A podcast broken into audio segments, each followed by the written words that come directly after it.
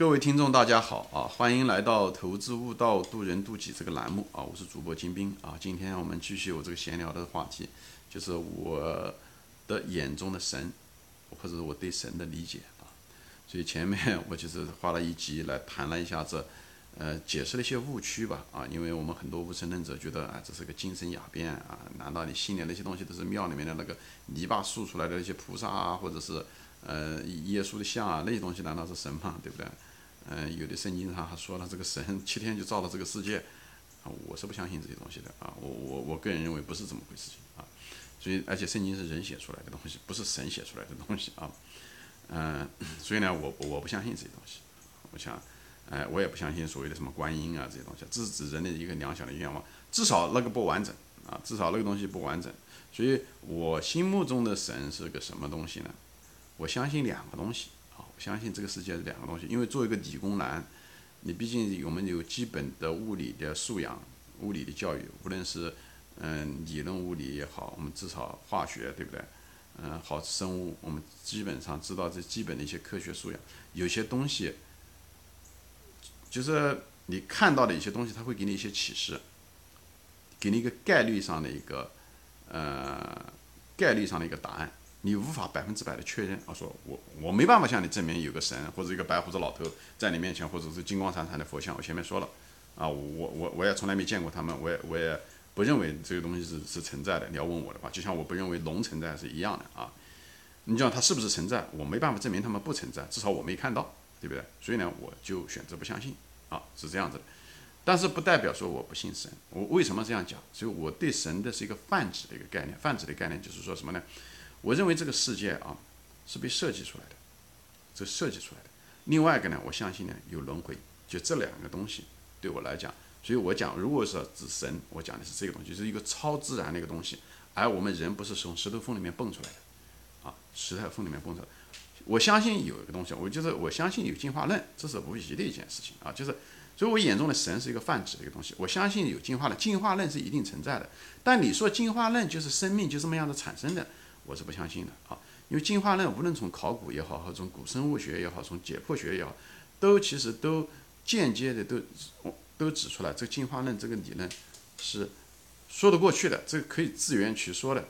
但是进化论它只是一个过程，明白吗？它只是是它只是一个过程，它只是整个世界的一个部分，就像一个化学反应一样，它只是一个化学反应，就像一个物理反应一样，它一个物理反应。对不对？进化论它只是一个生物反应，它只是个生物通过基因遗传也好，物竞天择也好，这些东西来反映它一些变异也好，它只是一种反应，它只是一个过程，但是它并不是真正的本质。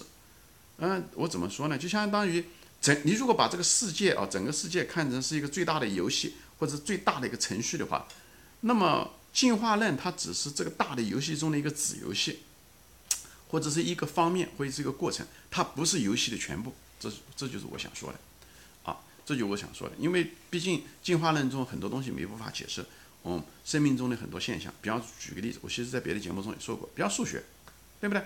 我们的数学是很显然是天然的啊，其实数学我们在进化过程中是不需要数学，不需要微积分，不需要这些东西，对不对？但是我们每个人都学数学可以学得很好，就这个能力啊，哎，你要让我们跑步能够跑得更快，那很难的，所以世界纪录这个短跑世界纪录好多年都没有被破。对不对？但是数学基本上我们可以一直学下去。我们现在小孩子的数学，对不对？中学的数学，一个中学生，他这个数学能力要比几百年前、几千年前的数学家的能力要不知道强多少。就普通人，这个数学这个能力哪来的？对不对？如果是进化的话，照讲我们不应该具备这种能力，至少我们不应该具备这种潜力，对不对？因为我们这种能力如果是物竞天择的话，那没有，我们没经历过这个过程，所以我就说。那这个东西哪来的？这东西进化论是解释不清楚的。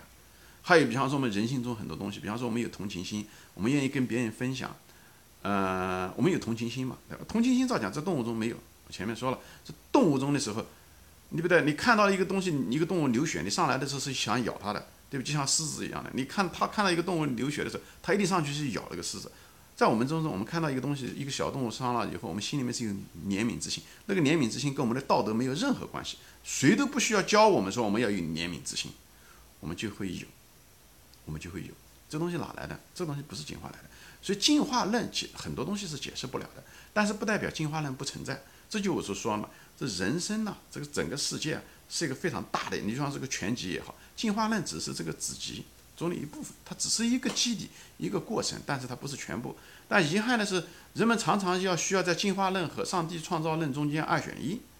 我觉得这个是我们自己人为的给自己设置了这个障碍和限制。你不需要二选一，这两个很可能是可以共存的，没有任何问题的。就像阴阳在这个世界上一样的，不能因为他们相反，这个世界要不然就是阴，要不然就是阳，你不觉得很可笑的一件事情吗？啊，这世界大的远远超过我们的想象啊！所以我们的认知，我们很多是人为的限制了一个这样的一个认知障碍。所以这个这就是为什么阻碍了，或者有的人说这个世界是唯心的啊，唯物的，都是一样。我们都常常创造这种认知上的一种冲突，一定要让我们产生某一种二选一啊。这个实际上是这不是这个世界出了问题，是我们出了问题。所以我个人认为这个世界是设计出来的啊。我前面举个例子啊，这个世界更像是个大积木打出来的。虽然这个世界是万象，这个宇宙那么大那么大，但它基本材料都是一样的，对不对？各种各样的生物。对不对？它无非就是 DNA 组成的，对不对？DNA 的遗传，哦，这个东西都被已经被科学证明了。DNA 无非就是那个双螺旋，对不对？那个每个双螺旋的时候，无非就是两对那个核酸因子配配成的，对不对？几十个氨基酸，对不对？这都是一样的。那老鼠也好，对不对？和你人也好，你那个用的那个嗯嗯那个嗯那个核核酸因子都是一样的，啊，都是一样的，没有任何区别，啊，到哪地方都一样，在全地球找都是一样的，啊，就那么四种啊。所以呢，就是，但为什么是这样子？而且核酸因子下面呢，要把它分解开的话，无非就是一些分子，对不对？分子可能有各种各样的分子，对不对？可能有几百上千万的分子，但是那分子又怎么呢？那分子不就是那一百多个元素组成的吗？那一百个多数元素，每个元素把它解开看的话，不就那三样东西吗？电子、质子、中子。如果再往里面切开的时候，把质子、中子开的话，里面就是夸克。对，包括电子都是这方面一种形式。你把夸克如果再解开的话，它只是一种某一种能量的一个振动，他们叫超弦理论来解释这个东西。所以你又一往底层变得越来越简单，越来越简单。所以这个东西就是从理工男的角度来说啊，我认为这东西就变得非常的就是设计的成分实在是太大了。我们每一个人，甚至我们身上的每个细胞，都像一个非常精密的机器。你像人能活八九十年，而且。你身上每两个星期，你的细胞，对不对？除了脑细胞之外，你皮肤上的每个细胞，你肉肝上面的每个细胞，基本上每两个星期换一次。就这样的换，你人也没有见到哦，今天长着这个东西出来，明天长这个。当然，这癌症偶尔也会发生，但大多数情况下的时候，它都是挺好的，就是可以，就像一个非常精密的机器，就是不怎么磨损的。你像一个打印机，你买了打印个几千页纸，你打印机都会卡壳。人到多少年以后，四五十岁以后才。有的时候偶尔出问题，因为我们毕竟是这个外部环境啊、辐射啊，对不对？化学试剂啊用的过多啊等等，这种会造成一些。但是总的来说，我们可以这部机器可以走八九十年，那是很吓人的一件事情，而且是这么精密，就像一个设计出来，就像个大积木一样打出来，就像 LEGO 一样的，就那几个形状的东西，它可以打出各种各样千变万化的这个复杂的零件部件机器出来。但是它基本的底层的东西。就那一个东西可以说是，就是夸克，只是可能有几种夸克。你要说成夸克以后，它就一个东西，而且最后的时候是只是能量，它连物质都不是的。所以爱因斯坦有物质能量转变，就是物质就是能量，能量就是物质。你说从有形的角度来讲，能量是看不见的，对不对？也就是空的，对不对？那物质的东西，它只是给你眼睛上面能看得到，它是相，就是空就是色，色就是空。他讲的就是，其实佛教中早就说过这个东西，他只是用不同的语言在说这个东西而已。早他早就把这个物质的本质就说清楚。所以科学的尽头是哲学，哲学的尽头就是宗教，他们只是在回答着不同方面的一些问题而已。所以我本人虽然我是个理工男，我要对尊重，我除非不尊重，我说电子原子天底下不是十几一百多种原子是。呃，对不对？一百多种元素，而是有多少，对不对？我我们只要就经过最基本的科学的这个，我们那量子范围的那更多，大家有兴趣可以看一下子。量子进入的领域更多。其实量子就是在边界，是物质和它甚至不仅仅是物质和能量，还有意识。那个薛定谔，嗯，薛定谔的猫讲的就是这东西，我不在这方展开了啊。大家有兴趣可以翻一翻。其实人的意识最后改变了物质的状态，啊，包括电子缠绕，很多东西，特别是最近这个一一百年的很多的发现，DNA 的发现，玻璃二象性这些东西，很多东西是无法解释，包括引力到现在都无法解释。所以，我我说这些东西是什么意思？不仅讲它不能解释，很多东西呈现在我们面前的是一个被精密设计出来的机器，整个宇宙被设计出来的。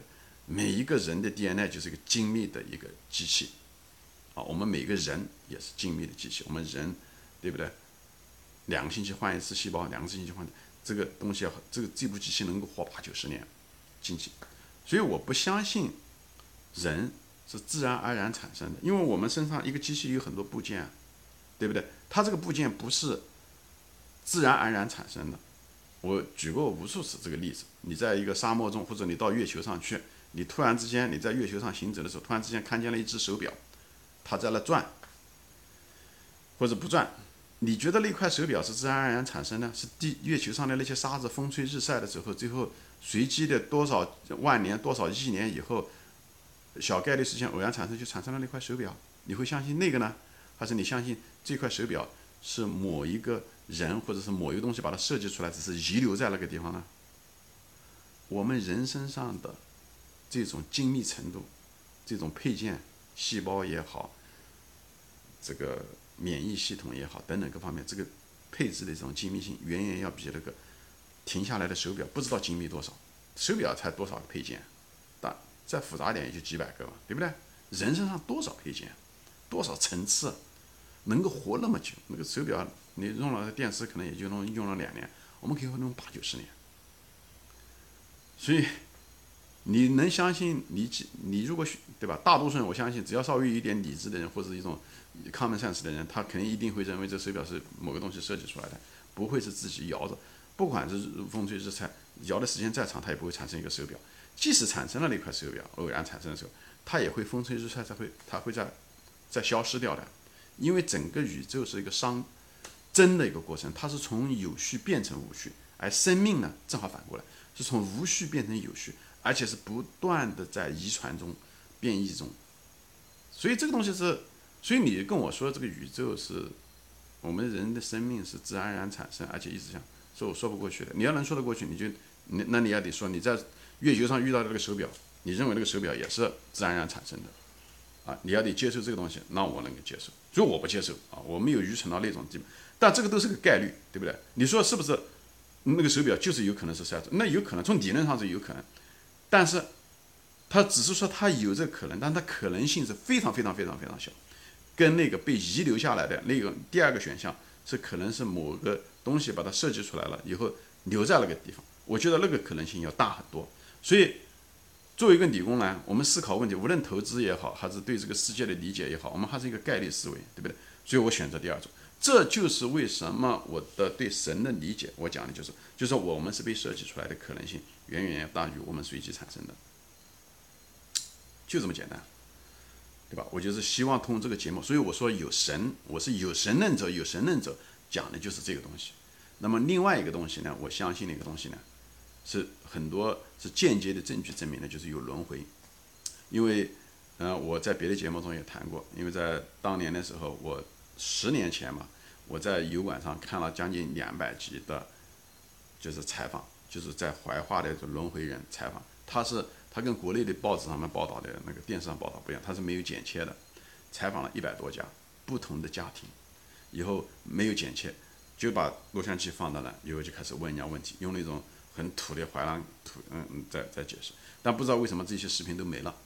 啊，我到网上特意找就就没有了，但是我是亲眼见过，亲眼看到过，除非我做的是一场梦啊，但是我是亲眼就是看到这些东西，这一百多集视频，而且嗯采访的是一百多家家庭，都是一样的，他们都是说，而且这些人有共同特点，都是他们都是死于非命，啊，以后他会带着他现在此生的父母到他原来的家庭生活的经历，他的床上放的是什么。他父母亲他长相是什么？他他的孩子有什么胎记等等啊？这些一个共同特点都是死于非命，而且这些人就他们的前世都是死于非命，所以我相信他那个游戏没有打完，他愿意再重新回来，再把他没有尽兴再重新打这个游戏，所以他有这个愿力回来，啊，我是这么认为。而且同样的呢，有一本书呢出在西方啊，那更早七十年代的时候，这一位这一位也是一个无神论者，他采访了这个世界上大概有二三十个类似这样的经历的人，当当时他不知道怀化怀化的这个事情，怀化这个事情是九十年代的事情啊，二十年前、三十年前的事情，这个是这个西方出的这个东西是七十年代的事情。这个人他是个无神论者，是个坚定的无神论者。他以后他采访了以后，这些人都是有名有姓。后来美国非常权威的医学的那个协会专门还印证了这些人存在不存在。他采访他问话的这些内容是不是真实的，都印证了。最后他说：“我们虽然不敢同意他的观点，但是我们知道他采访的这些数据都是真实的。以后他们讲的东西跟怀化。”我看到的怀化的东西是惊人的相似，他们都是上一辈子死于非命，以后他生下来的就很早的时候，他那个记忆还在，他告诉他此生的父母，就第二世的父母，回到他那找到他们，而且这些人都是小孩子，等他们小孩稍微再大的时候，就是就第二世的时候出生的时候，等他们再大一点的时候，十来岁的时候，他们就忘掉了，就像做梦一样的，做了以后他们就盖忘了，好像是成了别人的经历，别人的记忆，就像一个人做梦的时候这样说，你做梦的时候，你当时醒过来的时候。印象非常深刻，但是第二天早上刷刷牙、洗洗脸、上个班回来以后，你就忘得差不多了，那感觉就没有了。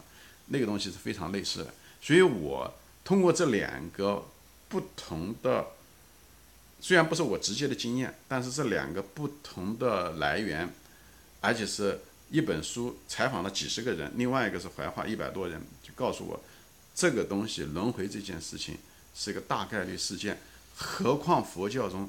讲这个轮回讲了几千年，我不相信那些人都在撒谎。很多东西如果真的撒谎，早就没了。